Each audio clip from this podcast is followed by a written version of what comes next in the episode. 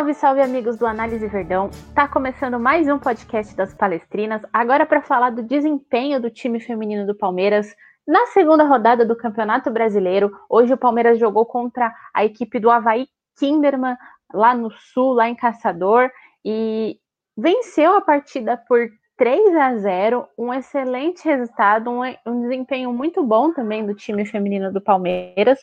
E para comentar esse jogo, hoje eu tenho aqui uma convidada especial. Vocês já conheceram ela nas duas lives que a gente fez, na live pré-jogo do jogo contra a Ferroviária e também na live das Palestrinas nessa segunda-feira. Então, agora estreando no nosso podcast, Júlia Vani. Júlia, muito bem-vinda. Muito obrigada, boa tarde, gente. Muito obrigada pelo convite. Estou muito, muito feliz de estrear no podcast. E já vai estrear com vitória, né? Palmeiras levando três pontos para casa. A Júlia dando sorte aí pro Palmeiras, hein? E quem está aqui também é o senhor Matheus Farias. Ele prometeu no último podcast que estaria aqui. Matheus, seja muito bem-vindo. É, boa tarde para a Val, boa tarde para a Júlia, bom dia, boa tarde e até boa noite, né, para quem está escutando. E além de prometer que eu estaria aqui, eu prometi goleada, né? E eu acho que teve, né? Bom, 3 a 0 Há quem diga que 3 a 0 não é goleada, né? Mas para mim, no meu critério, é. Então, se eu prometi, tá feito. É verdade, ele prometeu goleada no último podcast, então, o critério do, do Matheus, 3 a 0 é uma goleada, então ele cumpriu a promessa dele.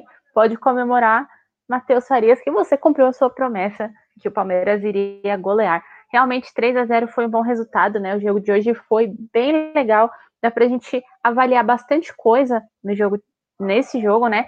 E uma coisa que eu queria chamar a atenção, que era a primeira coisa que eu ia trazer também para a pauta de vocês, é a respeito da escalação. Ricardo repetiu a escalação da semana passada que foi contra a Ferroviária eu queria saber o que vocês acharam disso. Eu achei bem interessante, porque é uma escalação ofensiva, assim como a gente viu no último jogo contra o Ferroviária e hoje. Era esperado que não mudasse muito, é, porque a Julia Bianchi e a área ainda são de fora, e a área acho que volta só semana que vem por conta do Covid. Eu gostei muito, gostei muito delas nesse jogo e no último jogo também. É, as substituições que ele fez foram muito interessantes. A gente, na live das palestrinas, tinha mudado um pouco a escalação, mas realmente foi muito pouco, porque o time se deu muito bem no jogo contra o Ferroviária. Então, eu gostei da escalação de hoje e eu acho que foi muito inteligente repetir ela para dar mais é, intensidade e uma certa, um certo entrosamento para as meninas. Concordo com o que a Júlia disse e, pô, muito interessante porque é o seguinte, ele repete a escalação mas a forma como o time jogou e as dinâmicas foi completamente diferente e isso é interessante, porque mostra uma mudança na estrutura do time e mesmo assim deixou o time ofensivo, não ele não abdicou de ter a bola, então isso é muito bom e eu gostei porque você mantém uma Zanerato que em um jogo ela estava mais atacando a linha, defen a, de a linha defensiva rival. E já nesse jogo ela jogou praticamente de costas para o gol, recebendo o lançamento da Thaís. Então foi interessante, eu gostei. Para mim, essa escalação com a Ari Borges, porque para mim a Ari tem que se titular, mas essa seria a ideal. É, muito bom. É, foi uma escalação, realmente, eu concordo com o que a Júlia falou, né? O Ricardo prezou por essa escalação e é bom para dar um ritmo de jogo, para dar um entrosamento para as meninas que vinham apenas treinando, né? Essa é só a segunda rodada do campeonato e o Palmeiras fez um bom jogo. Então, só para contextualizar aqui, primeiro o primeiro tempo, não vamos nos apressar, vou falar só do primeiro tempo. Primeiro tempo, o Palmeiras bem intenso, é, controlando as ações do jogo, atacando muito, pressionando muito. Uh, o Palmeiras muito lá na frente, né? Só estava tendo muita dificuldade na hora de finalizar, de chutar para o gol de fato. Essa foi a maior dificuldade do Palmeiras no primeiro tempo. É, o Palmeiras até ficou uh, com uma jogadora a mais, né? Depois que a, que a Bárbara foi expulsa, a goleira do Havaí Kinderman, e o Palmeiras conseguiu ter a superioridade numérica e ter a superioridade das ações. Então o Palmeiras foi um time muito mais ofensivo, assim como foi contra a Ferroviária no último jogo. Então, eu queria ver com vocês uh, o que vocês acharam desse momento ofensivo do Palmeiras. Como vocês enxergaram é, as meninas dentro de campo? Uh, qual a avaliação de vocês para esse primeiro tempo? Eu achei que o Palmeiras foi muito bem ofensivamente. É... houveram muitos erros de finalizações, assim como no jogo contra o Ferroviária. Só que ainda assim elas conseguiram chegar muito. Elas abriram muito. Elas entraram muito nos espaços da zaga do Kinderman, e eu acho que o Havaí Kinderman sentiu um pouco isso. Teve muita pressão na saída de bola do adversário também, é, e eu acho que elas ficaram um pouco inseguras com isso, porque mesmo que elas acertassem a saída de bola, elas não conseguiam continuar as jogadas, e o Palmeiras se aproveitou muito bem disso. É, foi, como você falou, muito intenso mesmo, e eles conseguiram aproveitar muito bem. No primeiro tempo eu achei que foi melhor, é, as jogadoras estavam muito livres no campo, a movimentação foi muito boa e conseguiu é, o gol, que foi muito bonito. Poderia ter ampliado o placar, mas é, com a questão das finalizações erradas não foi possível. Então, eu concordo com a Júlia, porque realmente o Palmeiras foi muito bem. O Palmeiras teve momentos que ficou em fase defensiva. O Palmeiras mandou no jogo, seja ele seja mandar em questão de criar oportunidades ou mandarem ter a bola mesmo, porque eu acho que se tivesse realmente, porque realmente não tem nenhum lugar é inaceitável isso, mas não tem nenhum lugar que mostre os dados. Mas se fosse para pegar, eu acredito que o Palmeiras saiu desse jogo com pelo menos 60% de posse de bola, porque é absurdo como a equipe controlou bem a posse time soube ser agudo quando necessitava, mas soube ter calma também. O único problema da calma era na hora da finalização, como a Júlia falou. O Palmeiras tem sido bastante afobado na hora de finalizar suas jogadas, e isso é um dos problemas da equipe do Ricardo Belli. É, isso vem desde o ano passado, né? O Palmeiras sempre teve esse pequeno problema na fase de finalização aí, e acho que Aí, Matheus, eu queria até puxar, já que você falou disso, é, como você vê que o Palmeiras possa resolver esse, esse, esse impasse, né? Vamos dizer assim, é um impasse, porque o time não, não consegue finalizar tão bem. Como que, como que o Ricardo pode resolver esse problema? Esse, isso eu já vejo um problema muito, é, como eu posso dizer, emocional e de tomada de decisão.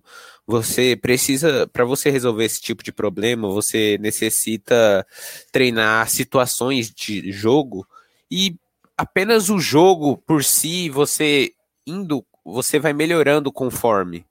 Porque a gente toma milhares de decisões por dia. Só que uma jogadora em 90 minutos toma quase o dobro de decisões. Isso é informação, é ciência. Olha aí, eu, eu achando que posso trazer ciência, enfim. É, então, é algo que você precisa parar para pensar e resolver nos treinos, trazendo situações de jogo, fazendo com que as atletas pensem mais e tenham calma na hora de finalizar. Um exemplo disso é a finalização da Carol Baiana, o gol que ela perdeu. A goleira se joga antes só que ela não tem calma e ela precipitada, mesmo a goleira já jogada no chão, caída, ela finaliza meio que em cima da goleira. Então são coisas que você precisa treinar o emocional da equipe para che quando chegar na hora ela ter calma e saber o que fazer. É isso aí, tivemos até um momento de ciência com nosso querido Matheus Farias.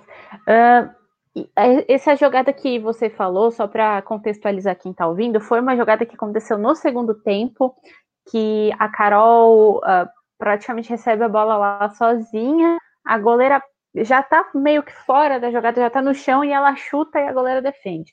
Então, é, essa é a jogada que o Matheus estava citando aqui durante a fala dele. Uh, falando um pouquinho ainda dessa questão do gol, o primeiro gol do Palmeiras saiu de uma jogada ensaiada, né? A gente viu ali é, cobrando. Eu não lembro se era uh, um escanteio ou se foi uma falta, um lateral. O Palmeiras cobrou para trás e a Camilinha pegou, ela foi levantar meio despretensiosamente, fez um golaço, né? Então, queria que vocês falassem um pouquinho, porque assim, ano passado a gente citava muito que o Palmeiras não conseguia trabalhar tanto essa bola parada, jogada ensaiada. E esse ano a gente está vendo um Palmeiras diferente, está apostando nisso. Ano passado, ah, ano passado não, jogo passado, um dos gols saiu de uma bola parada. Então eu queria que vocês falassem um pouquinho sobre a, importância da bola parada para esse time do Palmeiras. O gol da Camilinha é, saiu de um escanteio cobrado pela Camilinha mesmo. Ela passou para Rafa Andrade, recuou um pouco e voltou para pegar perto da área. E nisso saiu uma bola linda que entrou assim com endereço. É, foi um golaço. E eu acho que é muito importante esse gol ter saído de uma bola parada, porque, como você disse na, na última temporada, o Palmeiras teve um pouco essa dificuldade. E eu acho que ela soube aproveitar muito bem essa jogada ensaiada. Foi um gol de fora da área, e eu acho que é, é, eles vão saber usar isso muito bem para essa temporada, porque na, no último jogo, por exemplo, a gente viu uma falta da Camilinha que ela bateu muito bem. E eu acho que o Ricardo Belli está usando isso de uma forma muito interessante nesse elenco do Palmeiras. De fato, de fato, Júlia, é, você tem razão nisso. Realmente, é, já mostra desde o início do jogo contra a Ferroviária, onde teve aquela bola parada que você acho que citou, Val, que foi onde que o, a, o Palmeiras usa a Camilinha, só que não tem aproximação a Camilinha faz o cruzamento e toda hora Bruna Caldeirão buscava na primeira trave fazer o toque e aí no final do jogo, no final do primeiro tempo, consegue a Bruna a Camilinha cruza, a Bruna Caldeirão consegue desviar e deixa a Tainara sozinho. E hoje já foi diferente. Vendo que o, o Havaí Kinderman é, não marcava quem chegava no escanteio curto, o que o Ricardo Belli fez? Bom, então eu vou colocar duas jogadoras ali, eu coloco a Camilinha para cobrar e coloco mais alguém para encostar com ela, e ali essa pessoa pode ter uma boa como posso, um bom posicionamento para cruzar e é uma ótima oportunidade. E nisso, na hora que o, acontece o cruzamento, in, tentam encostar na Camilinha para fechar. Na Camilinha não, eu esqueci quem foi que encostou, eu esqueci o nome da jogadora. Enfim, que encostou na Camilinha, que chegou para marcar ela. Mas na hora que ela chega para pressionar, a Camilinha devolve e aí a, a, jogadora do Palmeiras rapidamente já devolve na Camilinha que cruza e pega completamente a goleira desprevenida.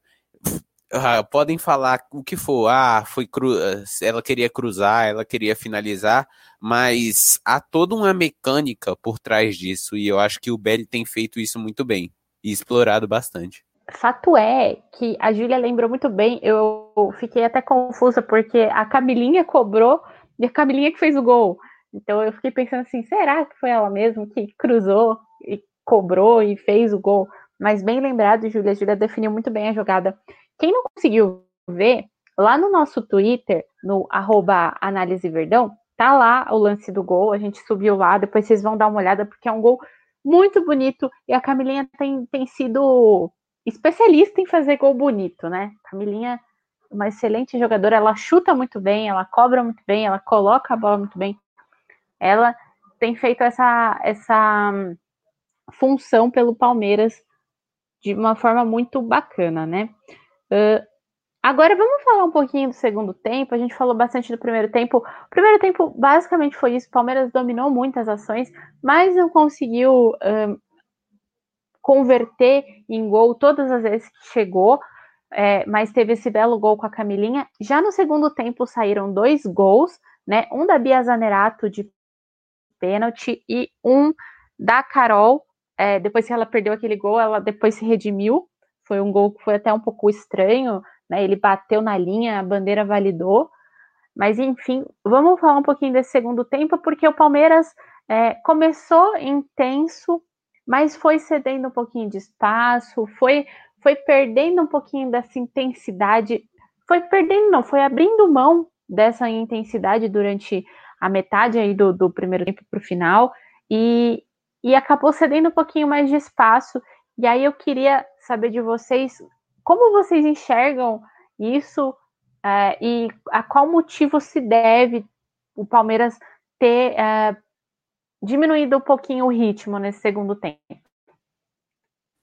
É, novamente, eu acho que assim tal qual o jogo da Ferroviária, isso vai acontecer. estamos no início de uma temporada, as atletas não estão 100% fisicamente, então é o seguinte, você precisa é, controlar isso. Então não dá para você marcar os 90 minutos pressionando, não tem como. Nem no, to, uh, no melhor momento da temporada dá para você fazer isso.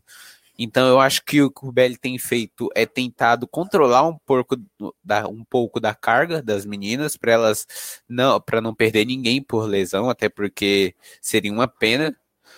Então, eu acho que vai, é normal, vai acontecer frequentemente essa perca de intensidade do Palmeiras, só que o que não pode acontecer é você deixar que a adversária tome conta do jogo. Hoje não aconteceu isso, até porque eu acho devido à inferioridade numérica do Havaí Kinderman.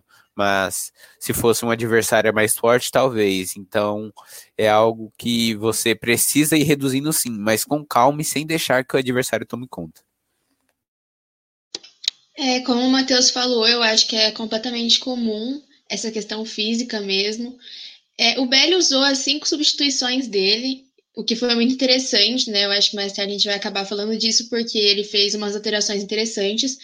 E o Palmeiras perdeu um pouco essa intensidade lá para os 20 minutos, até um pouco antes, mas depois, é, no momento do gol da Carol, conseguiu recuperar um pouco e voltar a ser mais ofensivo, eu acho que por conta dessas substituições mesmo. É, só que o segundo tempo não deixou a desejar, porque não foi tão bom quanto o primeiro tempo. Só que ainda assim, o Kinderman não dominou o jogo, elas estavam com uma jogadora menos, o que é, faz muito sentido. Só que ainda assim, elas não fizeram muita pressão no Palmeiras e o Palmeiras não sentiu muito. É, em certo momento eu, eu senti até que o Kinderman estava com um pouco de receio de sair jogando muito mesmo com o Palmeiras cedendo um pouquinho mais de espaço, porque a hora que o Palmeiras pegasse um contra-ataque também ia ser difícil para elas, né? Difícil para segurar a defesa delas, até porque o Palmeiras é, tem uma, uma transição ofensiva muito rápida, né, Matheus? Sim, sim, o Palmeiras é muito bom nisso, inclusive o lance que origina é, o, o, gol, o gol que a Carol Baiana perdeu foi nisso. Foi uma transição ofensiva onde que a Bia recebe de costas para o gol do meio, no meio campo, ela faz o pivô e já aciona um, a Camilinha em velocidade. E aí a Camilinha aciona a Carol e nisso o Palmeiras e a Carol, e nisso a Carol sai na cara do gol e aí acaba perdendo, mas mostra um pouco de como a transição do Palmeiras é rápida e bastante eficiente. Com a Bia, que sabe bem trabalhar tanto de costas para o gol, como atacando essa última linha, acaba que ajuda mais. É isso aí.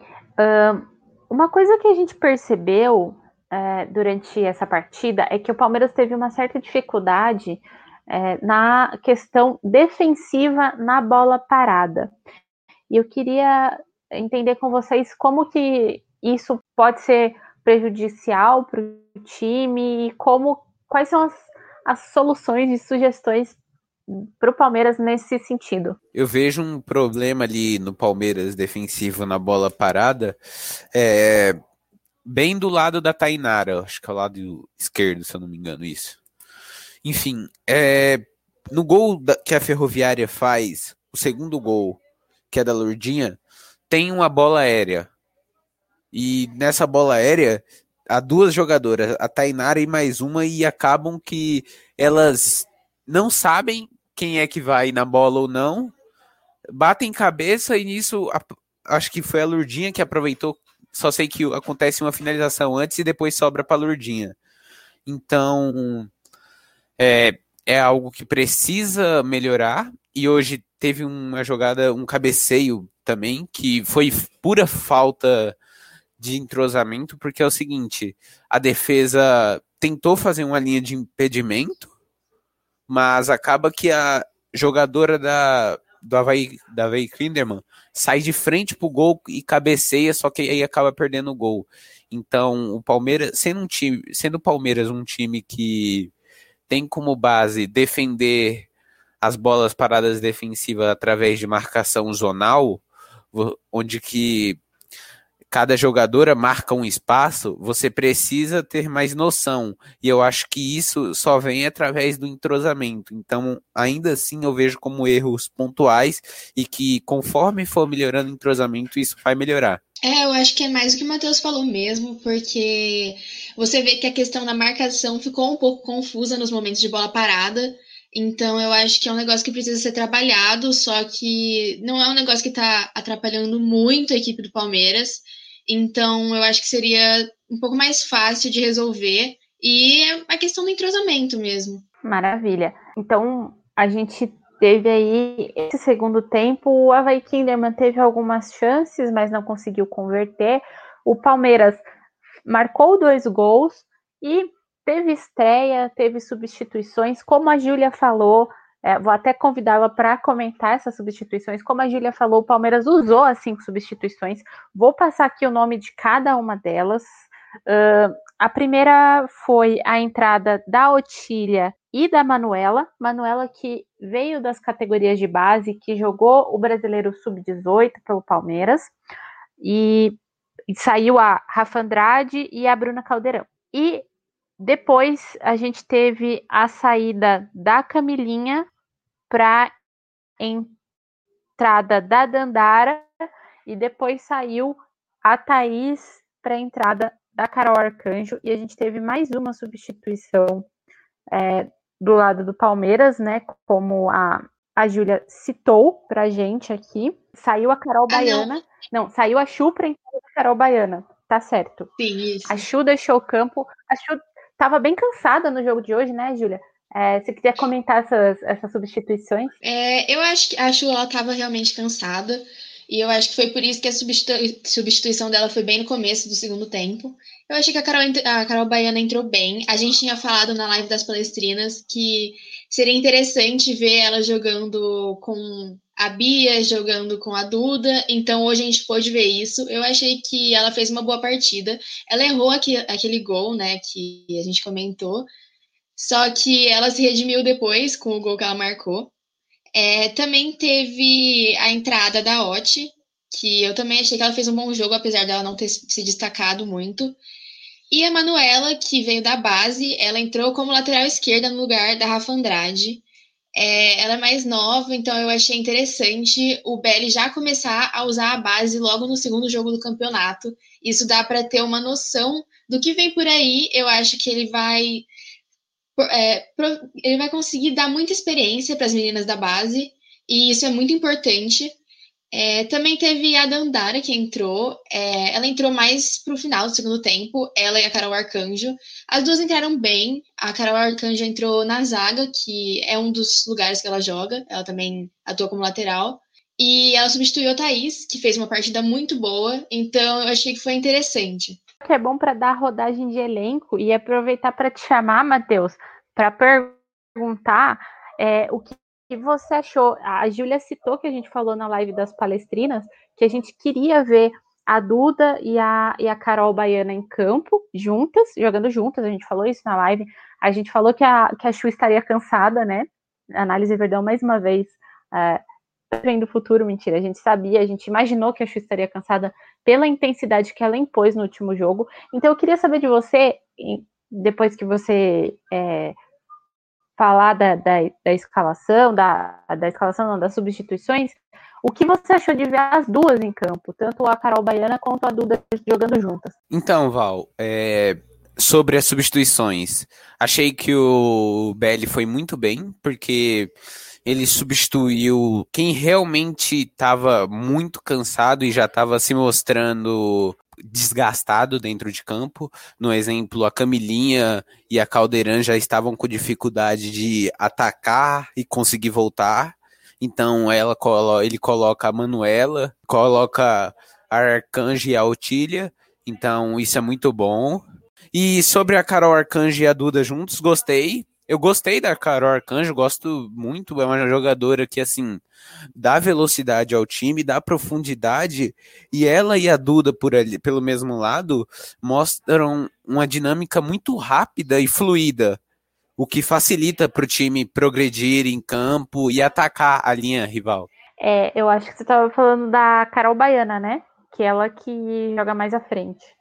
Isso, isso, isso. Sorry. Desconfundi, desculpa.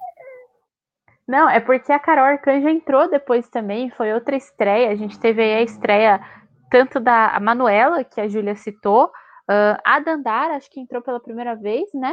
E a Carol Arcanjo também estreou. A gente teve dois gols, uh, dois primeiros gols, né? Primeiro da Bia Zanerato, que foi de pênalti. Foi o primeiro gol dela nessa passagem, nessa temporada pelo Palmeiras. Ela que tinha feito um gol no, no último jogo, mas estava impedida, então a gente não conta, infelizmente. E agora a Carol Baiana também é, fez seu primeiro gol vestindo a camisa do Palmeiras. Então é importante também. São dados importantes para a gente citar aqui, só para situar quem está ouvindo o podcast. E é bacana. E aí, Júlia, eu queria. Júlia e Matheus, né? Depois você também vai dar sua opinião. Eu queria saber de vocês como vocês enxergam a importância da base nesse contexto, nesse Palmeiras, para ajudar a compor o elenco. É, o Palmeiras está com um elenco muito bom, tem jogadores que foram da seleção do Brasileirão ano passado, é, então tem muitas jogadores, jogadoras com nome, jogadoras da seleção brasileira, e eu acho que exatamente por isso é importante colocar as meninas da base para jogar. É, o Ricardo Belli já começou isso, como a gente viu hoje, e eu achei muito legal. Veio a Rafaele de empréstimo, então podia ser que ele tivesse colocado ela, é, não sei como tá na questão do treino ainda, mas ele escolheu colocar a Manuela e eu acho que ele vai dar muito espaço para a base. É, eu acho que isso vai ser um diferencial no nosso elenco, porque as meninas da base elas já se conhecem, né? É, elas treinam juntas, treinavam juntas no sub-18, jogavam juntas no sub-18. Então, eu acho que essa questão do entrosamento elas vão conseguir passar para esse elenco que tem muitas jogadoras novas no Palmeiras. Concordo, concordo. E assim, para você utilizar a base, eu acho muito necessário. Porque é o seguinte: é, o Palmeiras tem um bom elenco, mas vai chegar a hora que vai precisar, como hoje, caso a Caldeirão canse, é, colocar uma Manuela. Então você precisa ter uma rodagem, mas também não tentar queimar o processo dessas meninas que estão vindo da base para o profissional. Então, eu acho importante você dar minutos para quem está vindo da base. Acho fundamental, inclusive, mas você também precisa saber dosar isso para acabar não queimando elas. Matheus, foi bom você citar isso, porque a gente falou aqui em alguns outros podcasts, podcast, é, na live, enfim, é, que a gente achava que o Ricardo ia conseguir fazer bem esse processo que você falou, que é um processo super importante, que é um processo super delicado para um profissional que está começando agora, né? Até porque foi ele quem subiu as meninas da base, ele que treinou essas meninas no Campeonato Brasileiro e, e ele que trouxe elas para o profissional do Palmeiras. Então, eu acho que já é meio caminho andado também para ele nesse sentido. Você concorda com isso, Júlia? Eu concordo, sim. É, ele subiu, acho que umas nove meninas da base, agora não tenho certeza é, algumas de 16 anos, assim, então eu não sei muito bem o que ele pretende fazer. É difícil ler a mente do Ricardo Belli, né? Mas eu acho que vai ser muito interessante ver. E eu acho que ele vai saber aproveitar bem isso, porque ele conhece as jogadoras, já que ele treinava elas, e ele sabe as as fraquezas e as características principais de cada uma delas. Então, eu acho que com a leitura do jogo dele, lá para o final do jogo, como hoje, quando ele colocou a Manuela, ele sabe das, quais das meninas da base vão se encaixar melhor nesse estilo de jogo. Concordo, concordo com a Júlia, porque é isso mesmo. É, o Ricardo, geralmente no masculino, técnico tem acesso à base e tal, tudinho. Mas como e isso já é importante. Mas o Ricardo, o processo já foi diferente, porque ele treinou, então ele conhece muito mais ainda. E isso vai fazer com que, além de, das meninas terem intimidade, é, saber, e ele saber o que, o que elas gostam ou não, vai ajudar muito nisso, nesse processo de colocar elas. E saber onde que elas preferem jogar, qual característica, qual jogo é bom colocar ela, qual sabe é, melhor lidar com a pressão. Então é sobre tudo isso. Isso é muito bom. E lembrando também que esse time do Palmeiras de base, que a gente citou, ele foi uh, montado para o Campeonato Brasileiro Sub-18 da, tem, da temporada de 2020 ainda. No começo desse ano, ele, ele foi montado a partir de peneiras. O Palmeiras foi observar essas jogadoras, não é exatamente uma base formada pelo Palmeiras, mas ainda assim faz parte da base do Palmeiras, pois disputou o, o campeonato vestindo a camisa do Palmeiras e com o Ricardo Belli como técnico desse time aí nessa, nessa temporada. Uh, a gente falou aqui então do elenco, a gente falou disso que está acontecendo, e antes da gente partir para falar um pouco dos destaques do time do Palmeiras hoje, eu queria que vocês comentassem um pouquinho uma questão que eu acho que incomodou algumas pessoas que estavam assistindo. Não foi nada escandaloso, assim, ao meu ver, né? Vocês vão comentar melhor um pouco, mas a questão da arbitragem. Vocês acharam uma boa condução no jogo de hoje? Achei péssimo, de verdade. Eu acho que um cara desse, com todo respeito, ele não deve é, nunca mais apitar uma partida de futebol três expulsão completamente absurdas. Ok, ele dá o amarelo para Bárbara, beleza. Mas no segundo amarelo você precisa ter mais critério e mais calma. Não é algo que precisa ser um absurdo para você dar um segundo amarelo.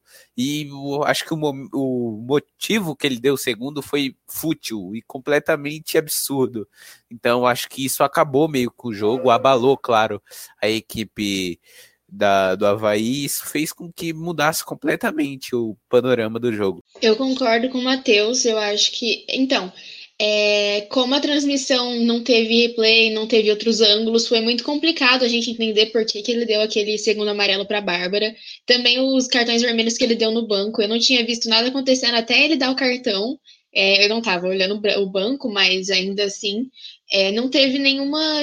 Tipo, a gente não, não sabe o que aconteceu para ele ter esse critério. Então, é realmente um absurdo e o pior é que não é o primeiro e nem vai ser o último. A arbitragem que colocam no Brasileirão feminino é ruim, vamos ser sinceros, a, todo é difícil você assistir um jogo do feminino e ter um árbitro de qualidade. Então isso acaba que eles quer, passam a impressão que eles querem chamar a atenção e acaba totalmente com o espetáculo. Então é difícil, realmente. Eu acho que a confederação tem que estar tá olhando isso, porque realmente não dá, é um absurdo. É, para esclarecer as expulsões que o, que o Matheus citou aqui, são, e a Júlia, né? As expulsões que eles citaram foram duas nos bancos de reserva, como a Júlia falou. É, dos preparadores físicos, né, tanto do Palmeiras quanto do Havaí, foi o William e o Luiz, que estavam lá, e dentro de campo ele expulsou a goleira Bárbara pelo lado do Havaí Kinderman. Então foram, são esses os, os momentos que foram citados aqui, momentos complicados, realmente eu também não vi nada acontecendo. A gente, claro, não está em campo. E aqui fica mais um protesto também, porque é, quando a gente não tem a, opção, a oportunidade de estar em campo acompanhando, não tem uma equipe de campo. Não sei se vocês repararam, mas não tinha uma equipe de campo lá na transmissão, né? Hoje. É, como a gente vê quando passa nas emissoras, seja na Globo, seja na, na, na Band, uh, ou até mesmo ano passado na transmissão do, do Campeonato Paulista, tinha uma equipe em campo para cobrir, para entender o que aconteceu. Hoje eu não, não vi. Não sei vocês, mas eu, eu só vi o, o narrador e o comentarista. E só eles eram os nossos olhos ali dentro. Então fica meio complicado da gente distinguir também o que está acontecendo, né?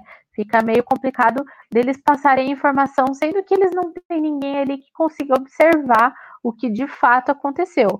Então, é, além de tudo, a gente tem o nosso entendimento comprometido pela pela transmissão. A CBF era dona dessa transmissão, né? Que foi quem, quem transmitiu o jogo pelo Maicujo.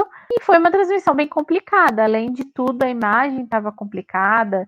Foi bem difícil acompanhar o jogo hoje, né? Assim, é, pelo jogo de hoje, eu acho que uma pessoa que não tem o costume de acompanhar o futebol feminino e pega esse jogo como o primeiro jogo do Brasileirão que vai ver, provavelmente não, não ia se interessar em continuar acompanhando. Ainda que o jogo foi bom em si, a transmissão não foi boa, é, a qualidade da imagem não estava boa, e ainda o horário também, né? Que apesar de ser feriado, não é um bom horário, principalmente para as jogadoras, porque estava um sol. E eu acho que foi complicado mesmo, né? Mas é isso mesmo, Júlia. É, transmissão péssima. E, tipo, não é, não é a primeira vez, não dá para falar que é a primeira vez, e também não é só no feminino é, nas transmissões de, dos jogos da base. Então, eu acho que se você quer transmitir algo, você tem que trazer pelo menos uma qualidade boa e algo acessível e que fique bom para o seu público para atrair cada vez mais. E é algo que eu não vejo nas transmissões, então tá difícil realmente. É, e sobre o horário, eu quero reclamar de novo aqui, porque jogo 3 horas é a piada, o sol que tava hoje também. Então, as meninas sentiram mais des o desgaste, claro, porque não é possível e deveria ter mais parada, porque, nossa senhora, tava, pela imagem, parecia que tava um sol absurdo lá e cansa. Eu acho que a, a federação errou muito quando colocou o jogo a esse, a esse horário, mesmo sendo um feriado. Não importa. Não tem como você colocar um jogo desse a esse horário.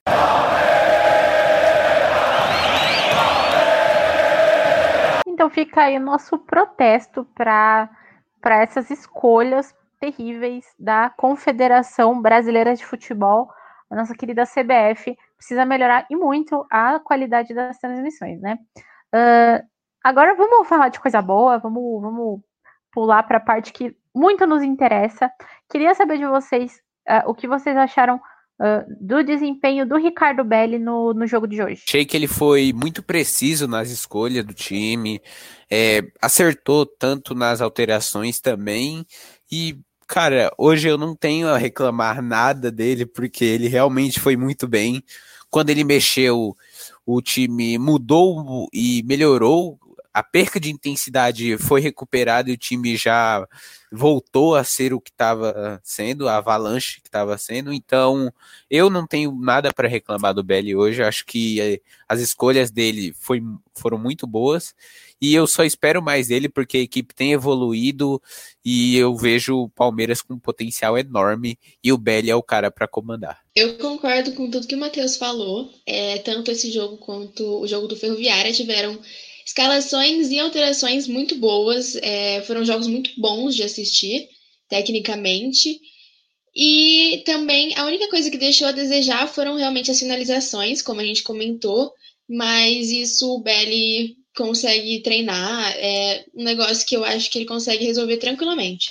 Eu acho, eu concordo com vocês, eu acho que ele foi muito bem, foi muito preciso, até mesmo na hora das alterações. E é importante a gente destacar essas substituições porque ele está dando uma rodagem para o elenco também, né? O que é de. Acho que é importante porque nem sempre a gente vai ter disponível as peças que jogaram titulares. Então é bom a gente ver o desempenho das meninas em campo. Até porque assim a gente fala, ah, mas elas treinam, né? Mas treino é treino, jogo é jogo. Tem um peso muito maior você estar jogando, você estar em campo, do que você estar treinando, né? Eu, eu vejo assim.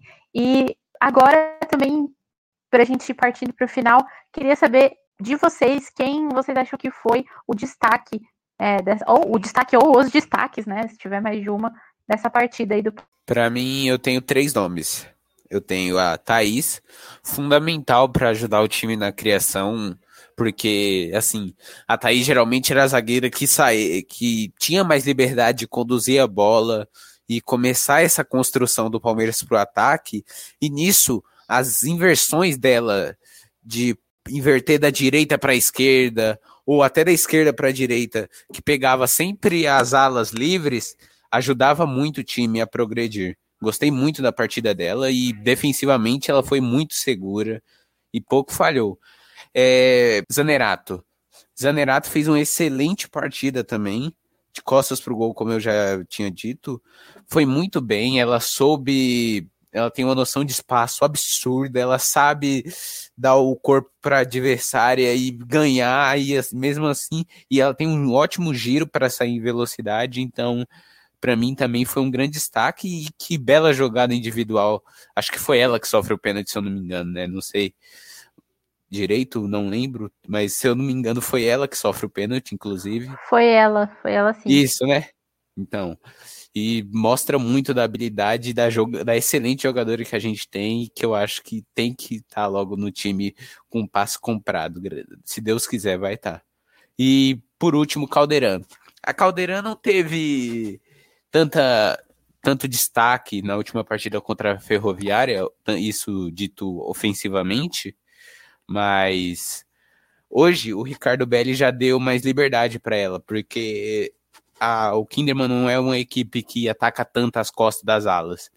Então Calde, a, o Belli soltou a Caldeirão e a partir disso a Caldeirão foi para cima e em muitos momentos um contra um com a defesa rival, ela se sobressaiu com dribles, os cruzamentos dela levou bastante perigo, então é uma jogadora muito interessante que eu sou fãzaço.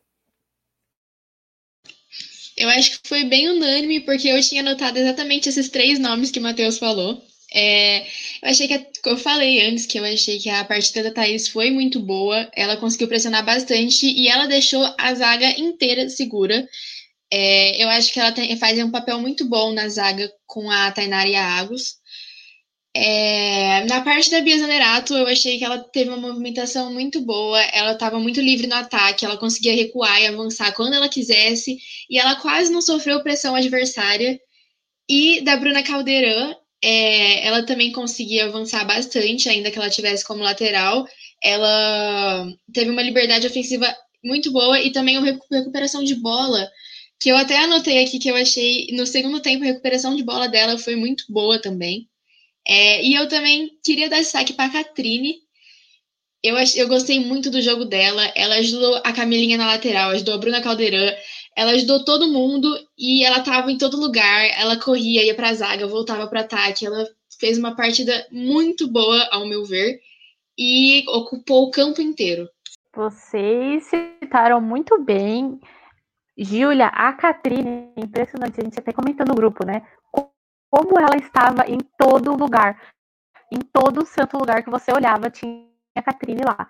É, já citei aqui, mas infelizmente a gente não tem mapa de calor das meninas, né, disponíveis. É, inclusive, acho uma pena os portais, os aplicativos que disponibilizam isso não terem tanto pra gente, mas é, se a gente tivesse, com certeza a Catrine teria um mapa de calor do campo inteiro. Ela estava no campo inteiro. E além dessas que vocês falaram, claro que jogaram muito bem, eu queria dar um destaque também para a Duda, porque a Duda, ela fez uma partida, eu acho que ela, junto com a com a Catrine e a Camilinha, que não. A Camilinha não, não entrou como meio-campista, mas na fase ofensiva, né? Ela, ela acabou caindo pelo meio, ela acabou ajudando bastante ali na construção das jogadas, elas orquestraram o meio de campo do Palmeiras. Foi impressionante. E a Duda, ela muito precisa da, das meninas que finalizaram no primeiro tempo, principalmente. Ela foi a que finalizou melhor, ela levantou a bola, ela tem uma visão de jogo muito boa e ela impõe uma intensidade absurda em campo. Então eu acho que ela merece um destaque também. Não sei se, se vocês concordam comigo nesse sentido, e até antes de encerrar, até eu queria pedir para o Matheus, que o Matheus citou isso no grupo, falar um pouquinho da, da Camilinha em campo hoje, Matheus, que foi diferenciado, né? Aham. Uhum. Hoje a Camilinha, ela foi muito diferente do que ela na partida da Ferroviária, porque é o seguinte, ao invés dela atacar muitos lados com as ultrapassagens dela, ela em fase ofensiva, ela vinha para dentro, para outra jogadora vir lá e ocupar o espaço dela. Geralmente a Catrine aparecia por lá, isso em fase ofensiva.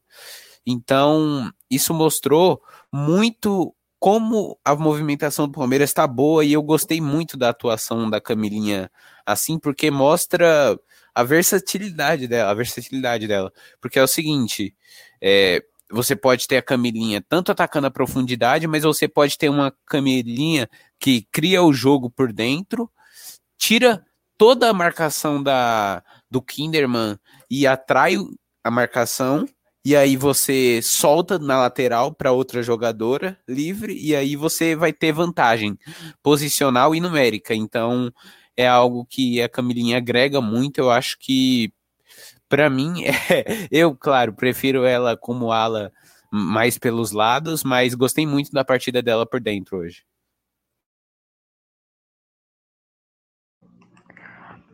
Olha, interessante. Aqui neste podcast, pela primeira vez, temos superioridade numérica de quem prefere a Camilinha como ala, porque você também gosta da Camilinha atuando nessa posição, né, Júlia? Eu gosto, eu acho que é a posição que ela mais se destaca, ela tem muita liberdade. E como o Matheus falou, ela estava como lateral, mas ela também estava como meio de campo. Ela estava com uma movimentação muito livre e por isso que eu acho que a posição de ala para ela é interessante, porque ao mesmo tempo que ela faz uma função boa de lateral, ela também consegue se movimentar muito bem, interagindo com, a, com quem estiver na ponta, no meio, qualquer posição, e eu gosto muito dela com essa liberdade. É isso aí. É, eu tô achando interessante também o estilo de jogo da Camilinha nesse sentido.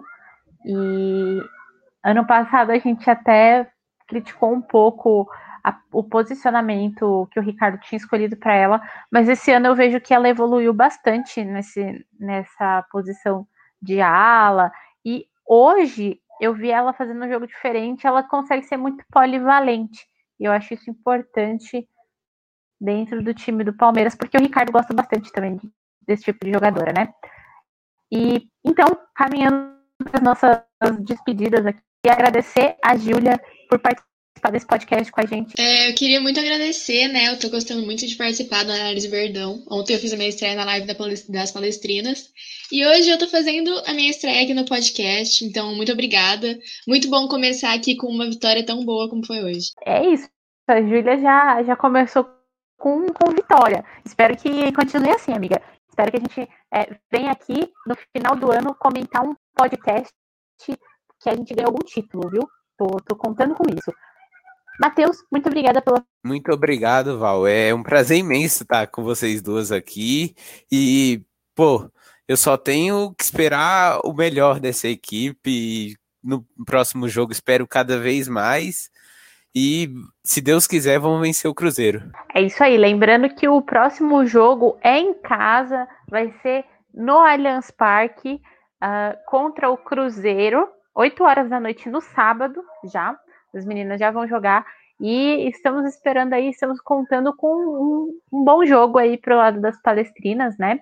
Uh, queria lembrar todo mundo de seguir a gente no Twitter e no Instagram, arroba Análise Verdão. É, curte a nossa página lá no Facebook também, porque lá tem as lives das palestrinas, toda segunda-feira, 8 horas da noite. A gente se reúne para falar sobre o time, para falar sobre a rodada a gente dá um apanhado geral, né? Dá alguns destaques individuais também. Uh, então é isso. Apoiem o futebol feminino, acompanhem com a gente e curtam os conteúdos do Análise Verdão também. Lá no nosso YouTube saiu hoje um vídeo, hoje, quarta-feira, né? Que a gente está gravando, saiu um vídeo sobre uh, a análise das novas jogadoras do Palmeiras. E no domingo tinha saído o das que foram renovadas, né? Com o time. E Hoje saiu das novas, então não percam, vão lá assistir, deixar o gostei de vocês e compartilhem esse podcast com um amigo de vocês, quem gosta de futebol, quem gosta de.